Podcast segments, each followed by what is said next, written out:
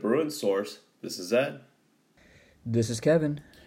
We are back after a sweep of the Arizona schools at home. Uh, there was some a lot of good in that last week. Obviously, whenever you get to sweep the Arizona schools, especially Arizona, um, it is a good good week.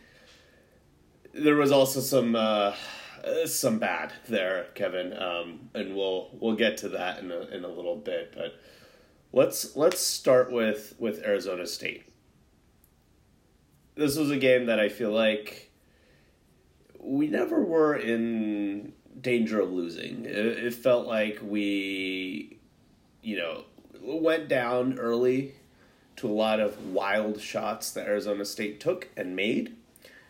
And then after a few minutes of that, Jaime Jaquez took over the game our defense took over the game, and Arizona State's overall undisciplined uh, style of play uh, eventually doomed them. I mean, what, what, what did you think of this game? I think you summed it up pretty good. Uh, both the games, terrible starts again, and and that's kind of just been par for the course for this team. I mean, I wish it wouldn't be that we wouldn't have to fall down. You know, what, what did Arizona State start? 12-2, I think it was. Um, and Arizona started 21 to 12, um, and uh, I think it was like 15 to 4 at one point. So these slow starts seem to be a little par for the course, at least for our shooting. And like you said, Arizona State, they played it kind of like a street ball game. Um, a lot of tough shots. They all went in early. They stopped going in afterwards. And that kind of loosey goosey style with Arizona State. Again, that's that's why they're so high variance.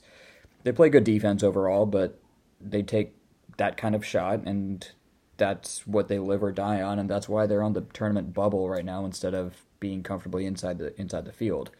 Um, for UCLA, you know, I, the, the game was pretty much about our two stars continuing to peak um, and and building on their peak, and and that that's good to see right now, especially with what's happened to Jaylen Clark in the second game, which we'll talk about. But you know, Jaime Jaquez 26 points, Tiger 18 points. I thought that was that was really good. Couple things, if I had to pick on anything uh, in this game, when it, after about five to six minutes of that second half, it was pretty clear that we were going to win the game going away. And in this kind of a game, to only get Dylan Andrews and Will McClendon nine and six minutes respectively, no man can know the future about what was coming in the next game. But but this is the kind of stuff that I hope, um, you know, I, I, think they're ready for it. But I hope that, that that doesn't come to bite us later. That we could have used these minutes to get them a little bit more ready or a little bit more in rhythm um, on both sides. Uh, so that I think wasn't so great. And then Amari Bailey, man, that was rough to watch against Arizona State. That was that was really rough to watch. Um, with, with, clank after clank after clank, man yeah, it felt like the room was going to fall off uh, with with the sound that the clank was making. Uh, he did rebound really well. Um, both our freshmen rebounded really well. Dem Bona was a beast out there uh, rebounding. Eleven rebounds, two blocks was on the stat sheet. It felt like it was more than that. Um, but Amari Bailey, man, that if if there was ever a, a slump, that game was was one of them. Um, that that that was that was regression. But hey, it was one game. Uh, did rebound well and we moved on. Yeah, look, any game that you win by 18 points against a desperate team fighting for postseason's uh, eligibility, essentially, is a good good sign. I mean, look, we can nitpick certain things like we you, you mentioned getting getting game time for some bench guys, um, et cetera, et cetera. But overall, I, I'm not going to be unhappy with the result here. It was a good um, game. It was yeah, a good game. Look, the defense and, locked them up, and Jaime Jaquez continued playing National Player of the Year level basketball. That's all we wanted to see there, and that's what we got. Yeah, what's interesting about both the games here is our shooting percentage wasn't very high. It was around about 41, 42%. But in both games, our attempts were were much higher. Um, so that's why like we got to 79 and 82 points, which are higher highest point tallies of the year. Um, we had a lot more overall shot attempts. I think some of that's offensive rebounding, um, which against ASU we did that well, um, and against Arizona. Others, I think there's just uh, maybe a trend that started this weekend of we just got to get more shots up and get more possessions going in the game, and that will benefit us uh, overall. Since we do create turnovers, we're not a high turnover team.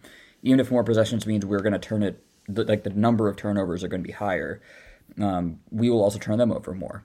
And uh, so, so that that that also I think was a an interesting sign, um, probably a good one. And we got to the foul line in this game too, which was again another trend, which is very welcome to see very welcome to see, and something that I think we saw continue in Arizona when we talk about that game. I also want to point out in this uh, ASU game, I think we kind of saw David Singleton get going again. Uh, and that continued on again in the Arizona game. So just want to call that out. And then Mac Etienne uh, continuing to play strong minutes in limited time. And um, when we when we do get to the Arizona game again, I, that's another trend line that I think that continues on into that game and and hopefully into uh, further into March. So a lot of things that I feel like started at Arizona State and translated well into Arizona. So as we kind of uh, talk about that game, obviously that game was set up to be a humongous matchup. I mean, you have obviously the rivalry at play here, and we talked about this last week too. We have CO seeding implications at play here. You have pride at play. You have all these different things that you know our team wanted to to accomplish by beating Arizona, and Arizona really needed to beat us to try to keep um, in that conversation of a one to two uh, type seed, staying in the West, all that kind of thing. Uh, as well as the storyline of national or sorry Pac-12 Player of the Year implications as well between Jaime Jaquez obviously and Tubelis, uh, and you know this again you mentioned earlier another slow start, but we chipped away, we locked up defensively a little bit more, uh, and I mean we essentially from the last few minutes of the first half into the second half ultimately beat them down pretty good, I would say. Yeah, that that start was really rough. Um, but but after that start, I think again it was 15 to 4, I think it was 21 to 12. And then we chipped away, took a halftime lead and that run from after that start into halftime was a pretty dominant run because we were down by a lot and then chipped away to, to take a lead and then even uh, the way that Arizona was able to stay in the game at that point was pretty much through a, some a few desperation shots. I thought, I thought Kylan Boswell hit some some really big time shots and big time moments for them to where if he didn't hit those, then the game really was, was going to get away from him. And second half, that continued on. And then, of course, the most unfortunate thing of the season happens, which is you know Jaylen Clark off of a steal goes up, and uh, we still don't know what official word is on it, but it looks like he's going to be missing some time, possibly the entire season. It and was the most Jaylen Clark play of all time, too. Off like just creating a creating a cheap basket, right? That's that's Picks the, the, main thing. Picks the pocket, creates a cheap basket, and on the way, I, I don't know if it was like off the steal when he kicked the player or when he was like just coming down. I don't know where when the injury happened. I'm sure we'll we'll we'll eventually learn more on that, but you know, even after that, you know, the interesting about this thing about this game is Jaylen Clark only played 15 minutes overall, and that's also because even in the first half he picked up two fouls. So you know, Mick Cronin's rule, right? If you got two fouls, you ain't, you ain't playing. And there was that weird double technical foul that was away from the ball that he and Tubelis got, and then he picked up another one, and then he kind of had to sit after that. So Jaylen Clark was actually not on the floor a whole lot in this game. And despite that, uh, we we held up pretty good. I think a lot of things. Uh, we did a lot of things well to compensate for him not being there, and, and we'll talk about what those are. But I think those are the kind of things we'll have to start doing going forward to recreate for him in the in, in the aggregate. But but overall, this was going to be a game where we needed our best players to step up, and and Jaime Jaquez, Tiger Campbell, Dave Singleton, all um, you know 22, 21, and 17 respectively that's the kind of effort that that wins you big games, uh, and, and, they all stepped up, hit hit big time shots. Especially Matt, that that first half, especially, I think I want to give a lot of credit to Tiger Campbell and David Singleton when Jaime Jaquez was started off a little slow in that half. those two guys really picked up the slack. I mean, uh, Singleton really kept us in the game for that first half. I mean, he was on fire. He was hitting. Um, so he hit some big threes in that half, and and Tiger was able to get to the line pretty consistently in this game, uh, and so give those guys credit. And then you know we can talk about second half, but Jaime Jaquez really took over then. I mean, he he kind of came to life there and and put up again twenty uh, 22 and 10 so he, he had another double double with a few assists thrown in there and, and you know had a very very Jaime Jaquez game um, good good to see those guys keep keep kind of uh, stepping up when we need them to though and that's those are the, the senior leaders it was senior night like you couldn't have written a better script for these guys at this point right you have um, your three the three kind of mainstays at this point for the program since Mick Cronin's taken over really step up, you know, show up, show out. Um, you, you, know, you're proud to see that. We even had Russell Stong get on the um, board in terms of a stat. He he got a rebound in the in the first uh, couple of minutes when he started the game as a senior, so that was kind of fun to see. But um, you know, it was perfect to see the seniors step up. Yeah, the whole thing about starting the, all the seniors, like when it first came out, I, I didn't know how to feel about it. Uh, you know, it was such, such a big game, and you know, could a couple minutes there really hurt us later later on, and we did end up starting the game really slowly. But but I think back on it, and it, I mean, this it's program right is built. It's it's the right thing to do. This program is built on culture, right? And Mick's talked a lot about how this group was loyal to him, and he was loyal to them, and that's what you saw come out to start the game and it was it was the right thing to do. Good to see it. I mean, it, it, a good message for for all the players out there that you know if you stay stick this out and you stay around, um, you know, good things will happen to you, and and, and we saw that. The other guys I do want to point out in this game um, that I that really impressed me for long stretches were Will McClendon and Mac Etienne. So I I've been calling I've been calling the uh, two when they they both were in the Mac attack. You know, we got Willie Mac and Big Mac in there, and I, I want to see more of the double Mac lineup. They looked actually very good defensively, and Mac Etienne was gobbling up big boards there, man. Like that was really really good to see against a team like Arizona big boards, and then I think the big thing for Mac was that his his hedge and recovery was far better in this game than it was in any other game. And that's such a crucial thing to do against Arizona because so he much of their offense. yeah, mobile. I mean, I mean, so much of their offense is off off of a high screen and then motion off the back of it, and you have to be really fast in all your movement. You got to be back at the right spot at the right time, and for the most part, he he was doing that, and that that was really really great to see against that kind of an opponent. It'll be interesting to see after Ken Nwuba does kind of fully return to health, if, if he is back uh, to, to full speed. How does Mick divide the, the minutes between him and Mac Etienne? Um, Behind we have, So you, you want to talk, uh, talk about the, the one gripe I got about this game was Adem Bona when he's in there, man. Uh, that that five minute stretch or so, or four minute stretch of the second half, I mean, he just he, it felt like he took over the game on both ends. He got that three point play, came back the other side, stuffed Courtney Ramey in the face, and, and threw the ball out of brown, out of bounds. Came back on the other end, grabbed some big rebounds, then came back, got another block. His impact when he was in the game was just so much, and he played 12 minutes because he was in foul trouble once again. So you know, you can't depend on a Bona to be in the game against this kind of a team with those kind of bigs. I get it. At the same time, you'd like to see more than 12 minutes. Well, uh, here, here's the thing, though. Now that we have a legitimate three man, it feels like at least a three man, big man rotation.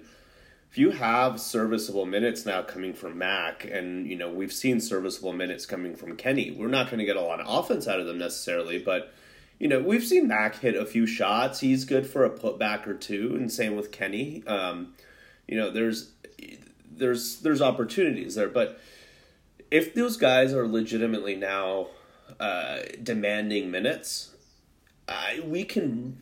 There's a foreseeable future here where you can see Mick protecting Bona and giving him a little bit of time off the floor where he doesn't pick up some of those those cheap fouls and still you know play effective basketball while he's off the court. I completely agree with that part, but the number can't be less than twenty minutes. Like I, I, No, I can get no, no, behind They foul should trouble. all be playing the same same minutes. Yeah, like I, I can get behind foul trouble and all that, but but Bona does it, it, it just it's such a big difference that it's got to be at least 20 and and that I think has to be the goal going forward. Our other freshman Amari Bailey, I thought you know still was a little bit lost in this game, but not as nearly like Arizona State. You know, ended up getting six points, had had a, had a few good good runs of those mid range mid range shots, rebounded well again, and and defended pretty well um, also. So a little better from him, but uh, you know we we hope that he can take this up a notch even uh, further. That this this three game stretch was a little bit of a funk, and now we can snap out of it because uh, we're going to need him now. Are we are we okay to say that David Singleton is back to his normal three point shooting level? He was five for nine from the three this game. I mean, he was on fire. So this is what I liked about, and I I, I, I got to go back and watch to see if we've, we've already been doing this, but there was a lot more of a green light effect for, for both Dave Singleton, our, our, three seniors, Singleton, Hawkes, and Tiger, and the way that we were using the green light was was pretty much all of Singleton's shots were not wide open. You know, T- Tommy Lloyd after the game talked about how they they ran off of him too much. They were not wide open shots, but they were just enough where you know, Jaime drives his guy towards Singleton. If the, if he if Singleton's man's going to bite just a little bit, he dishes it off. Singleton's ready to shoot, catch and sh- catch and fire. And so if you look at it, it seems like some of them might be contested, but really it's just that split second, and that's all he needs because he's that good of a shooter. And especially now with without Jaylen Clark potentially moving forward, we don't know yet. But if that's going to be the case, that kind of green light effect, um, Arizona in this game completely ran off of Jaylen Jaylen Clark. That first half, uh, it was clank, clank, clank, and they just kept it going until finally he hit one shot. You can't give Dave Singleton that kind of treatment, and and that that's something that that's going to change. And, and in this game, both Tiger and Dave, any action that went his way was pretty simple. It's you know Dave's man comes to you, you give it to him. If not, you just keep moving and and take a shot. And th- again, 67 shot attempts in this game, um, 62 against ASU, 67 against Arizona. That's the kind of stuff that I think uh, you know. Mick doesn't like the variance. He doesn't like having so many shots to where you're depending on shots going in. But again, I don't think that's the, the, the case with UCLA. I do think we have, in general, usually we'll have better players than the other team, and more variance is usually going to go in our favor, and that's what happened here. It was. It's kind of ironic that we in this game we we played more to Arizona's style and more to Arizona's benefit, and ended up winning the game. Meanwhile, the game in McKale where we completely muddied it up, kept it slow and and sloppy a little to some degree, and and you know made it a slow, low possession game. We ended up losing. It's it's kind of funny to, to look back at the how that uh, how the the matchups played out this season. Because if you had told me that at the beginning of the season, that's what's going to happen, I would have laughed at you. But here, but here we are. You know that's Yeah. why the games are played. The game at McKale was kind of like the start of the game, right? I mean, we had good shots. They weren't going in. Yeah. Yeah, they they were they, were- they were clanking. Um, and then you saw again. I, I, I like you said, ironically, we started playing a little bit more at that pace, but also not with a whole lot of turnovers, and still by winning the rebounding margin. The Cronin math tells us we have ten more shot shot attempts, um, and, and so again, that's that's the kind of stuff to where we still our percentages were not that great. It it, it feels like we shot great because Dave shot great and Jaime shot shot good but overall we shot 40, 42% pretty much just under 42% and we only shot 27% from three. We just took 22 of them but the ones that went in were really impactful. So that's what i think you can expect from ucla going forward which is just a lot more attempts. Because a quick shot from tiger with the guy with the personnel that we have it's not a bad shot. Because that shot has a better chance of going in than usually like a late shot clock attempt from another player. A quicker shot attempt from Dave Singleton on one of those, you know, dish and drive plays is not a bad shot because he's capable of making it, and the ones he makes are going to be really impactful. So I'm I'm thinking that you know with the change in personnel, that's the the version of UCLA you'll probably see going forward. Yeah, I, I, I think we need to talk about you know the the Clark injury now. Obviously, I know we mentioned. Yeah, it it's time. How, it's time. Well, I, I think obviously let's just start off with saying we don't know what the injury is. I know there's a lot of speculation around what it might be. It obviously didn't look good. It it doesn't seem like it's minor. Uh, I was at the game. I, I could see I, the the whole thing happen from where I was sitting. He, he just the way he limped off and collapsed into the coach's arms on the sideline and then you know kind of sat there and it was he was clearly emotional and upset. It doesn't tell you anything that it's good. That being said like i i don't think any of us can sit here and speculate what it is. He could be back next game which i, I highly doubt. He could be out for the season. I we just don't know. Um, but assuming that it was as bad as you know his body language and what everyone seemed to to indicate it it was um, is actually the severity of the injury. I think for the the purposes of us talking about you know kind of the future now, we just are going to assume that he is not going to be playing at least the next game. I think that's fair. Yeah, we will find out eventually what it is. I, I don't think we're going to find out anything official from UCLA until after the weekend. Um, that's purely because of seating purposes.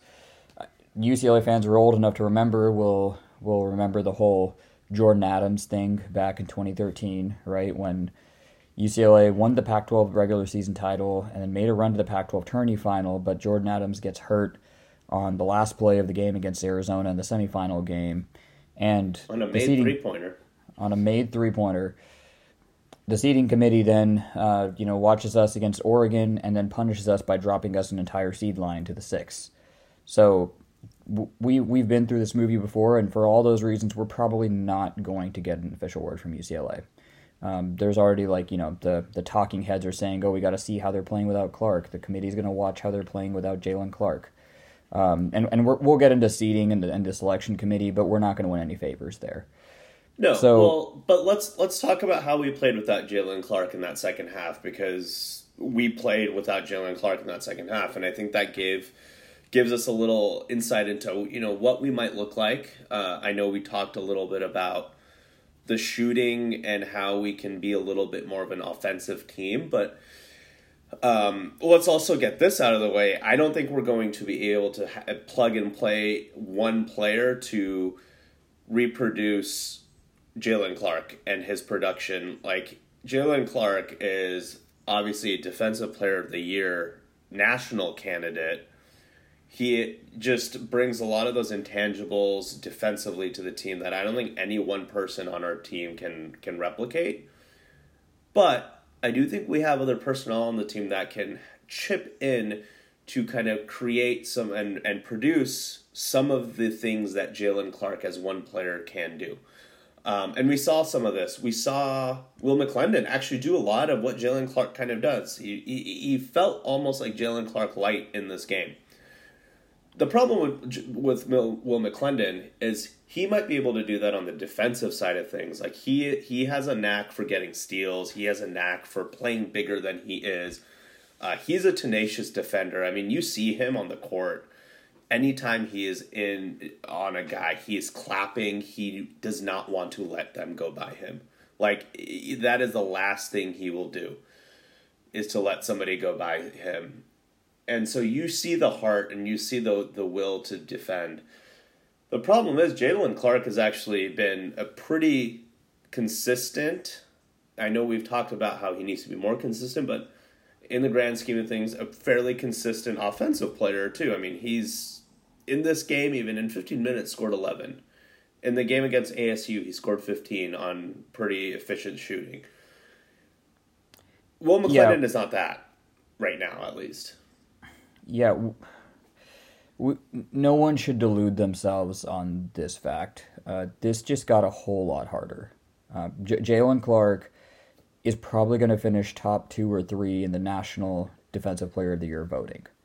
um, Jaylen Clark for a team like us who is prone to offensive slumps and shooting slumps generates so many cheap baskets, uh, deflections, transition baskets, and and in transition, um, Jaylen Clark is one of the few players on the team that is trustworthy in transition. Usually, always at least draws a foul or gets a layup, and that's not something I think you can even say for someone. I mean, even someone like Jaime Jaquez. You know, we see we see the breakaway dunks, but we also saw some other instances in this last game where there was a little bit of pressure in transition. Like he's not exactly as comfortable, and Jaylen Clark was good at that. So this definitely got a lot harder. The other way way this is really going to hurt is when Jaylen Clark was out there. It was when we had him and Amari Bailey. We've talked about this before. That's where we have two very good plus defenders on the wings that can really just shut things down. And in this game, you know, Will McClendon came in and did some of that dirty work. Dave Singleton did his best at that. But against a team like Arizona, when you can shut down their, you know, their guards, Ramey and Henderson, and you know, to some extent Kriisa, that's when you can really take away a lot of the perimeter threats, and, and it gets really hard to score. So this definitely got a lot harder. Now, with that said, it's not there, impossible. I think there's a lot of doom and gloom, and I get it. Look, uh, I I understand the doom and gloom to some degree, but for me, it's not about the the the impact on the team necessarily. I, I was pretty pretty upset actually after the end of the even after we won. Uh, I was mostly sad, not for again how this impacts our team's performance necessarily, more so for Jaylen as a player and as a person. Like that kid has grinded and worked so hard again to get this team to where we're at. He's been improving. You know, he had uh, improved on the offense. That was the big knock against him. He was shooting the three ball a lot better this year, and and you know he was a guy that was working to get his draft prospects up to where he was getting some buzz in draft circles. Um, and for uh, and not only that, but you know this run look was looked like you know he was poised to be a big part of another big, hopefully deep NCAA tournament run um, that could again help buoy his his uh, draft stock even further. But and that's that's where my heart breaks is for for for Jaylen. Like it's just it's just it's brutal, man. Like it's not fair. Um, to him. Yeah, it's it it sucks. We got to see the severity of the injury. I mean, you know, th- there is varying degrees to this.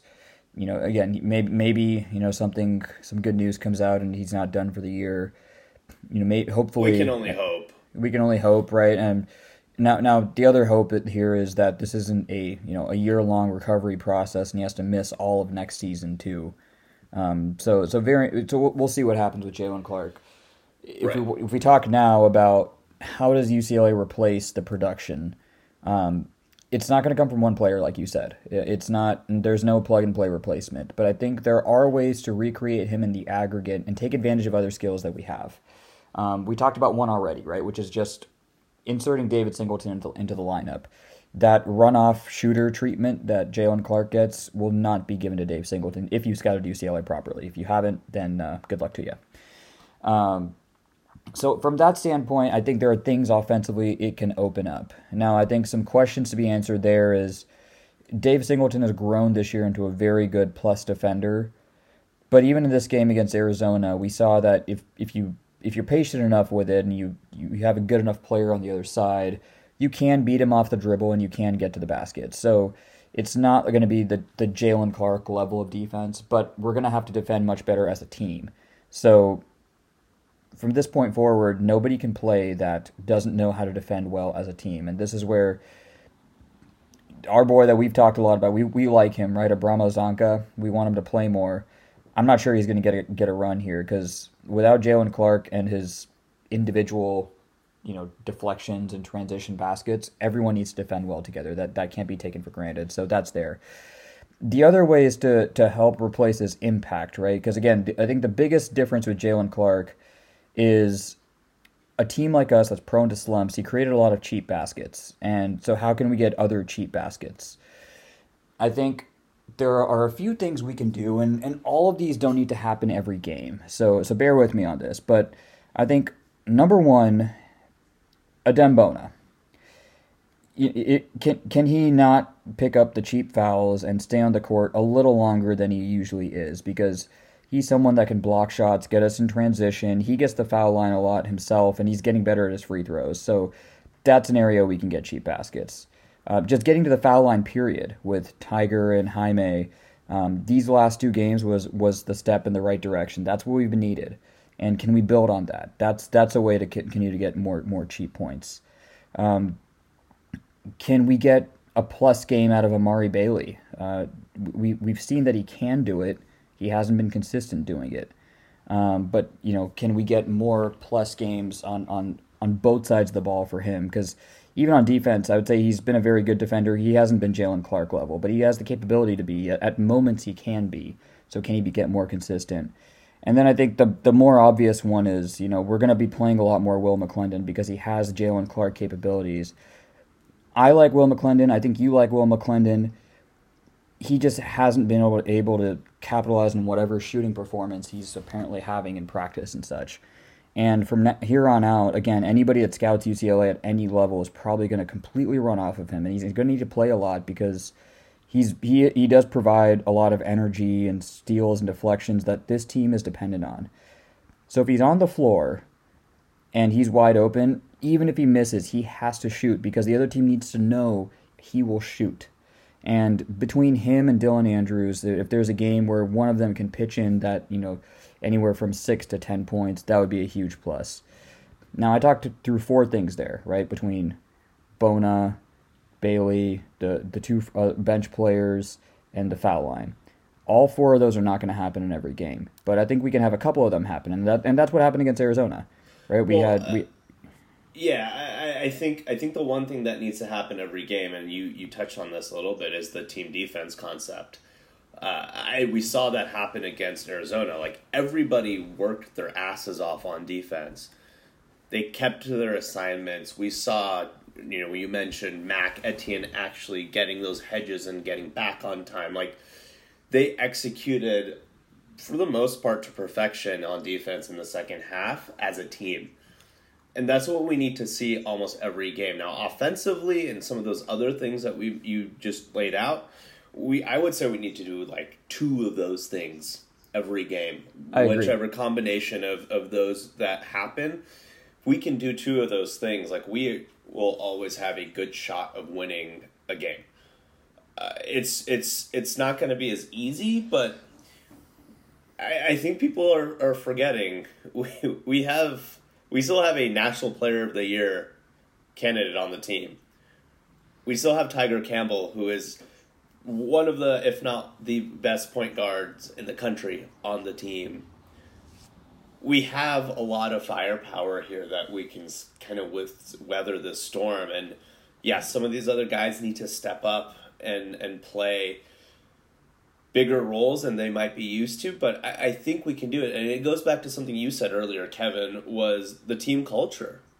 Like Mick Cronin has built this culture to be next man up, like let's step up and go. And this isn't the first time we've seen it happen with the with a Mick Cronin team at UCLA. I mean, the Final Four uh, year, if you don't remember, Chris Smith went down, and Chris Smith was supposed to be our best guy on the team that season.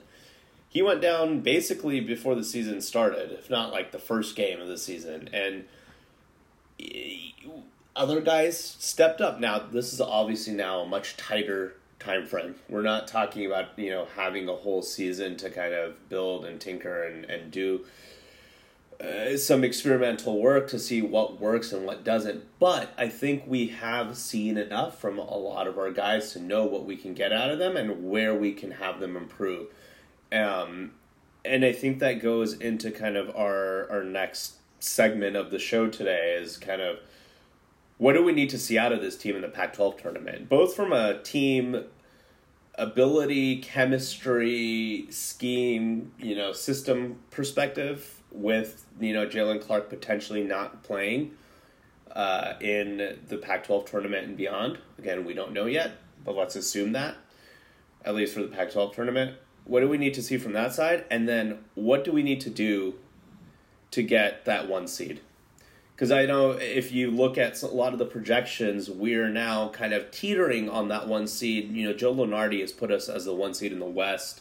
A lot of people are now saying we have, you know, a grasp of a one seed. We just need to kind of win out or do something further in the Pac 12 tournament to kind of affirm that grasp. So there's really two things we need to kind of accomplish at this weekend. Yeah, so if we want to talk about seeding first, I think if the tournament started today, we would get that one seed. Uh, I, I, think enough momentum is on our side to where we would get that one seed, and the the margins are slim. Um, again, there's so many ways you can look at seeding, right? Uh, a team like Houston has four quad one wins. We have seven, teetering on eight, depending on you know how some of the, the net rankings shake out here. And Houston's best win is against Virginia. Ours is against Arizona. So again, uh, if, if we're going purely on resumes, we should be there. But but Houston has gotten the love from the metrics and such, and they're they're going to be there. As um, have we, though. As have we, but but again, this is where we're not going to get any favors, right? The so narrative is different. The narrative is different, and and Purdue, if you look resume to resume, I would say they have a slightly better resume than us because uh, they've beaten Marquette uh, at home, they've beaten Gonzaga on a neutral court and then they've also beaten um, a bunch of Big Ten teams. I mean, they did lose at Maryland, but they beat Maryland at home. So I would say they, they have a slightly better resume than us, but but on recent form, which is how seeding is supposed to work, they've lost four of six, and, and the metrics don't look as great, and the metrics aren't as good. So in that sense, you know, we we, we should be higher. Um, now this is where I think you got to look at. If you would ask me in a vacuum, I would say this weekend is all about let's just let's stay healthy, let's get guys sharp, let's get ready for the tournament. I mean, the conference tournaments otherwise are are really just a dance exercise uh, to get ready for the real tournament. But now you think about, and this is where Mick Cronin's whole quote unquote conspiracy theory stuff, I think, do come to life a little bit because this election committee is not going to give us any favors. They're not going to give us the benefit of the doubt for anything. Um, and how, how, how would that manifest itself, right? So, so let's look at who's on the selection committee. Most people know about Dave Heeke from Arizona, right? So he replaced Martin Jarmond. That's what prompted Mick's comments. So that part is there. Uh, but some other members uh, on this selection committee, you got conference commissioners from a lot of the lower major conferences. I'm not going to read their names. Um, but then, hey, you also got Jamie Pollard from Iowa State. You have Mark Coyle from Minnesota. You have Greg Byrne from Alabama. Now, why are those all important? Well, someone has to set the agenda here of what is important in terms of criteria for seeding. And you have two teams here uh, in Arizona and Alabama who are trying to fight for those top two seed lines, and they're going to try to set whatever narrative fits them. And you have another AD, uh, Jamie Pollard from Iowa State. Iowa State is a team that has a lot of good wins because they play in the Big 12, and you pretty much every week play a good team over there. So if you win any games, you you have a lot of good wins. Um, but their record is 18 and 12. So what's this the agenda that he would want to set? Well, he would also want to say, "Hey, we need the most quad quad one wins are going to be everything in this selection committee." And so that's kind of how you can see an agenda getting set. And then you tack on the fact that some of these guys are probably going to be looking for reasons to bump other schools, right? And so uh, again, we go back to the injury thing. Jalen Clark not playing for UCLA. To, to this committee, besides Dave Heeke, who's the only one who's been watching UCLA all year, they're going to go and say, oh, well, these this Pac 12 tournament's the only time that they haven't played with Jalen Clark all, all year. They're really important games. Without realizing that, I mean, Jalen Clark didn't play a lot of this game against Arizona, and we we controlled the game pretty much the entire time. But but no one knows that, and so I, all all this to say this: um, there's probably very likely going to be an agenda set that you need to win a lot of big games. And someone's probably going to set set something in there that head-to-head record needs to matter because Alabama has some good head-to-head wins against some of these teams here uh, and as well as Arizona. So you know head-to-head needs to matter quad one needs to matter and let's watch teams for injuries. So this is where all the conspiracy theories kind of come to life. We're not going to get any favors from the selection committee, and because of all that, I think that even with all those things in mind, the most important thing is to get sharp, get ready for the tournament. And I think the, the, the, the thing now is the best way to do that is to get as many more games where we can get these bench guys or now where we're formerly formerly bench guys as many minutes as possible to get them comfortable. And let's see if we can make a run and hopefully try to win this conference tournament. Um, if we win it, that would be great. For me, I think there are two outcomes I would be okay with. I would be okay with losing in the semifinal, and I would be okay with winning the tournament. I would not be okay with losing in the final to Arizona again because again we talked we just I spent a whole discourse on agenda that's going to be set here in the selection committee. Um, we lose to Arizona again, I think there's a great chance that someone's going to say that head to head matters. And then, even though we have a 20 game body of work playing the same exact opponents as Arizona, um, and we won the conference by four games, uh, that head to head record is going to come back and bite us to where, you know, we'll, we'll be shipped off maybe to South or, or something like that. So, yeah, it, it's it's it's a big week, but again, the the most important thing is can we get some extended minutes for the likes of Dylan Andrews, Will McClendon? Can we get Amari Bailey a big role this week? If Adem Bona tries to stay on the freaking floor for a little bit longer? That's the kind of stuff I think we're we're really looking for. No, I think that that's all accurate. I, I I I totally agree with you. We cannot we can't afford to lose to Arizona again. I like plain and simple. So if we get to the final and they are in the final, which you know they, if you look at the the bracket, I, I, I would. Who's going to give them any trouble? Yeah, they're there. they're they're going to the final. I, I don't know who can give Arizona a game besides Arizona being themselves. Now, to be fair, we've seen crazy stuff happen in the Pac-12 tournament before. Teams get hot. Teams get desperate. Like there are some teams in in the Pac-12. I mean, Oregon State a couple of years ago during our Final Four year you know, you see them go wild in the Pac-12 tournament and get get into the big dance and make a run. So it's it's not out of the question somebody could beat Arizona, but the likelihood of that is is pretty slim. Um, UCLA, on the other hand, like you know, look, we should win our first game against Colorado or Washington, especially if Colorado. Oh, you're right. We we better win that game.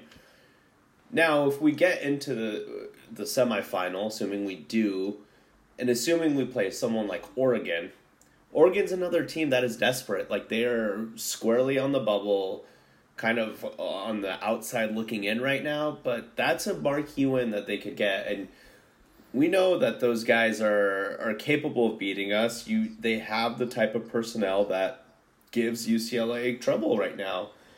Um, so if we lose to them, I don't think it's the end of the world. But if we do beat them and we do face Arizona, we absolutely need to win that game.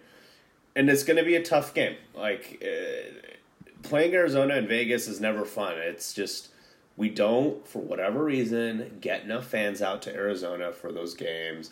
We always we've talked about this a lot, but I'm convinced we're cursed in Arizona or sorry in in Vegas uh, at the T-Mobile Arena, so there's that factor I'm convinced of.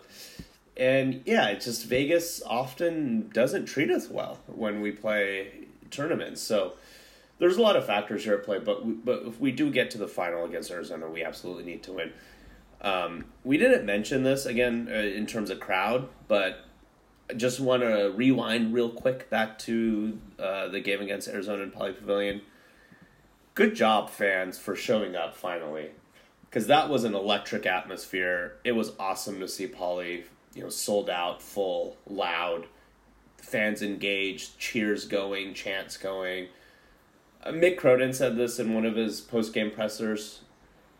But every game needs to be like that when you're the number four team in the country. And I hope that that enthusiasm and those crowds now travel with us to Vegas, and beyond. If we are indeed in the West Regional, uh, we got to get people out to those games and create a better home field advantage for us because it absolutely helps and um, it just makes it more fun. Yeah, well, let's see how the Vegas curse lives on. Because remember, last year we did make a run to the final. We did lose to Arizona, but that was a bit, pretty different Arizona team. But shot pretty well against USC. We shot decently well against Washington State the game before that, and then against Arizona, we ended up with 76 points. um, in that game. So let's see how the curse, Vegas curse, lives on here. If we are indeed going to be playing in this gym in, in a regional setting, should we win the first two games of the tournament, then then yeah, let's let's let's get the the practice up. But but but but more or less, I think this is all about let's get our rotations right. If we do win this conference tournament, I want it to be on the back of playing our entire rotation and everyone kind of, everyone excels in those roles, not because Jaime or Tiger went and saved the day because we we know they can do that. That's what I think was so great about the Arizona win this time because yes, you, your three seniors they all kind of stepped up and had great games, but everyone played well around them, including Jalen Clark in, in the limited minutes that he had. But Will McClendon was was really good and functional in his minutes. Dylan Andrews was functional in his minutes. Um, you know, well, th- the these Mac games, attack. the Ma- the Mac attack. You're right, the Mac attack. So d- these these games now in Vegas, at least would like to play two of them. But if we can play three, you know, can we get Bailey a, a, a big role? Get his confidence going for the tournament? Can we get Will? and Dylan going for the tournament. That's the stuff that I want to see in, in, in this conference tourney played because, again, hopefully we can win the conference tournament, and we we all want to win it. And I know you, we know that Jaime and Tiger want to win it. They've talked about it pretty publicly. But at the end of the day, you know, you you do this. Mick talked about this after the game. Uh, in the, in the post game presser, you, you, can win these games and win the conference tournament. in two weeks from now, uh, two weeks from now, the date will be March the 20th, if we're not talking about a Sweet 16 matchup on that day, then ultimately the season's going to feel, feel like a failure. So that's what this is really about. Um, you know, getting ready for that tournament.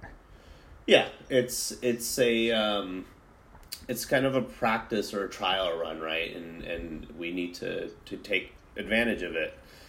Uh, going going into the, the big dance, I think, and I, I think we we have the staff and the, the understanding to do so. Um, I'm I'm excited for it. Can we also just briefly talk about how incompetent the Pac-12 is for scheduling the number one seed at noon on Thursday? Yeah, you know, because we were talking about this earlier in the day about how stupid that was, and, and I, I, thought that it just might be them giving us a bit of a fuck you. But yeah, uh, Isaiah pointed this out to us. I, they they set this stuff at the beginning of the year, so just that's giving them too much credit. They just were that stupid like why? like I yeah. I can't I can't think of any sort of reasonable explanation for this the schedule. Like it makes perfect sense to put the number one seed at like six the six o'clock slot. People will be at home from work. They can watch the games. People might be more likely to travel to the games if it's you know after work or whatever it is.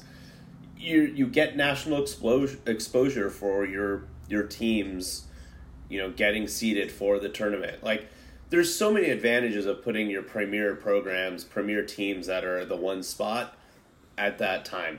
But we're playing at noon for some reason where most people are going to be at work or working or doing whatever in their normal daily lives. And it just makes it so much more difficult to actually watch and get people out there. It's just, it, it doesn't make any sense at all. Yeah, I mean, small sidebar here, but the Pac 12 is truly screwed. Um, rumors are that Utah is going to leave the conference this week, and either one of Arizona State or Colorado or someone else is probably going to leave with them. And I think it's a rumor they're, they're all going to the Big 12. Um, and their media yeah. negotiations deal right now is it's a complete mess because the Big 12 set the market early on in the process here. To, they took a little bit less money, but they set the market there. And the Pac 12, um, you know, couple of big, big mistakes from Larry Scott with the Pac-12 network has taught the world this. Um, you know, they, they they were hoping that some streaming giant was going to give them a ton of money, but Amazon with the NFL didn't get the returns that they wanted, and that was the NFL, which is what this country just shuts down for. And the proof is in the pudding with the things like the Pac-12 network that literally not enough people give a shit to like call DirecTV or uh, AT&T and make sure that they carry your channels. So the streaming giants out there aren't really willing to pay what the Pac-12 was hoping they would be willing to pay for a tier three level rights or tier two level rights, and so yeah, this is going to be the, the media negotiations a mess. Uh, it, it, may not even be enough to run you know high major programs for in a Power Five level league for a lot of these schools for an athletic department. So what we see of the Pac-12 in two years, um, maybe there'll be a name called Pac and something, some number but it's not going to be any of these schools that you recognize. It's going to be like a mid-major league. It's kind of sad on one hand to to see the Pac-12. Obviously, all of our history and and there's it is sad. It's really Yeah. sad. On the other hand, how funny would it be if Utah and like Arizona State bounced, leaving Arizona behind to like fend for themselves in whatever shithole dying Pac 12 is left behind? Because let's be Yeah. honest, UW and Oregon, they'll go to the Big Ten at some point, I think, even if it's for pennies on the dollar. It will still be better than the Pac 12. Um, and so, who takes a, te- a, a, a school like Arizona, or even, God forbid, a school like Cal, right? Like, Yeah, Cal can go to D three.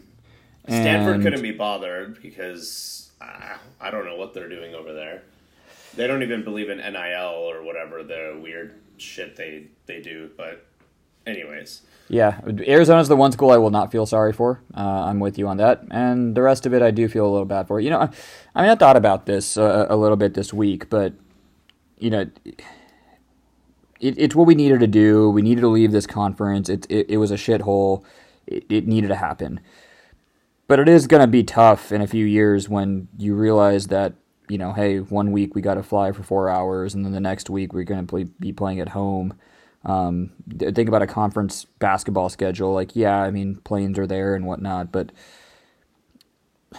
it, it's unfortunate to come to this because, uh, you know, traditional co- co- collegiate athletics with a strong West Coast conference, a strong Midwest conference, a strong East Coast conference, Southern conference, so on and so forth, was what made a lot of things fun by making it regional. And this is essentially moving towards a professional model where you have two big conferences with a lot of teams. And it's going to be weird in, in a few years, but hey, it's what UCLA needed to do. Uh, I at the end of the day, I somehow blame Texas and Larry Scott for not figuring it out ten years ago. So Yeah, we'll have a long time to talk about this, but uh, Yeah. you know, when when when, when the. When, when when the book of the Pac-12 is written, it'll go back to the fact that Larry Scott didn't realize that there are those who require greater attention because they bring in that they pay the bills, and those who don't. And Texas was one of them. They wanted a Longhorn network, not a Pac-12 network. And uh, yeah, that was that. Well, that is a that is a different story, but yeah, I think you know going into this week, going into Thursday, I think we've kind of talked about what we need to do. Um, hopefully, we see Mick and the team figure out how to play with what we're assuming will be a Jalen Clarkless team. I don't think all is lost, regardless of um, Jalen's status. I think we've talked through like there's a lot of scenarios, a lot of options that we have to kind of help replace some of that production, and and still succeed. I think we we have the personnel, we have the depth to weather the storm. Now it, it becomes exponentially harder for sure. But the good news is the the the March Madness field this season does not have any singular dominant team. I think you can look at everybody, starting with even the one seeds from top to bottom, and really recognize and visualize a lot of weaknesses in most teams, including ours.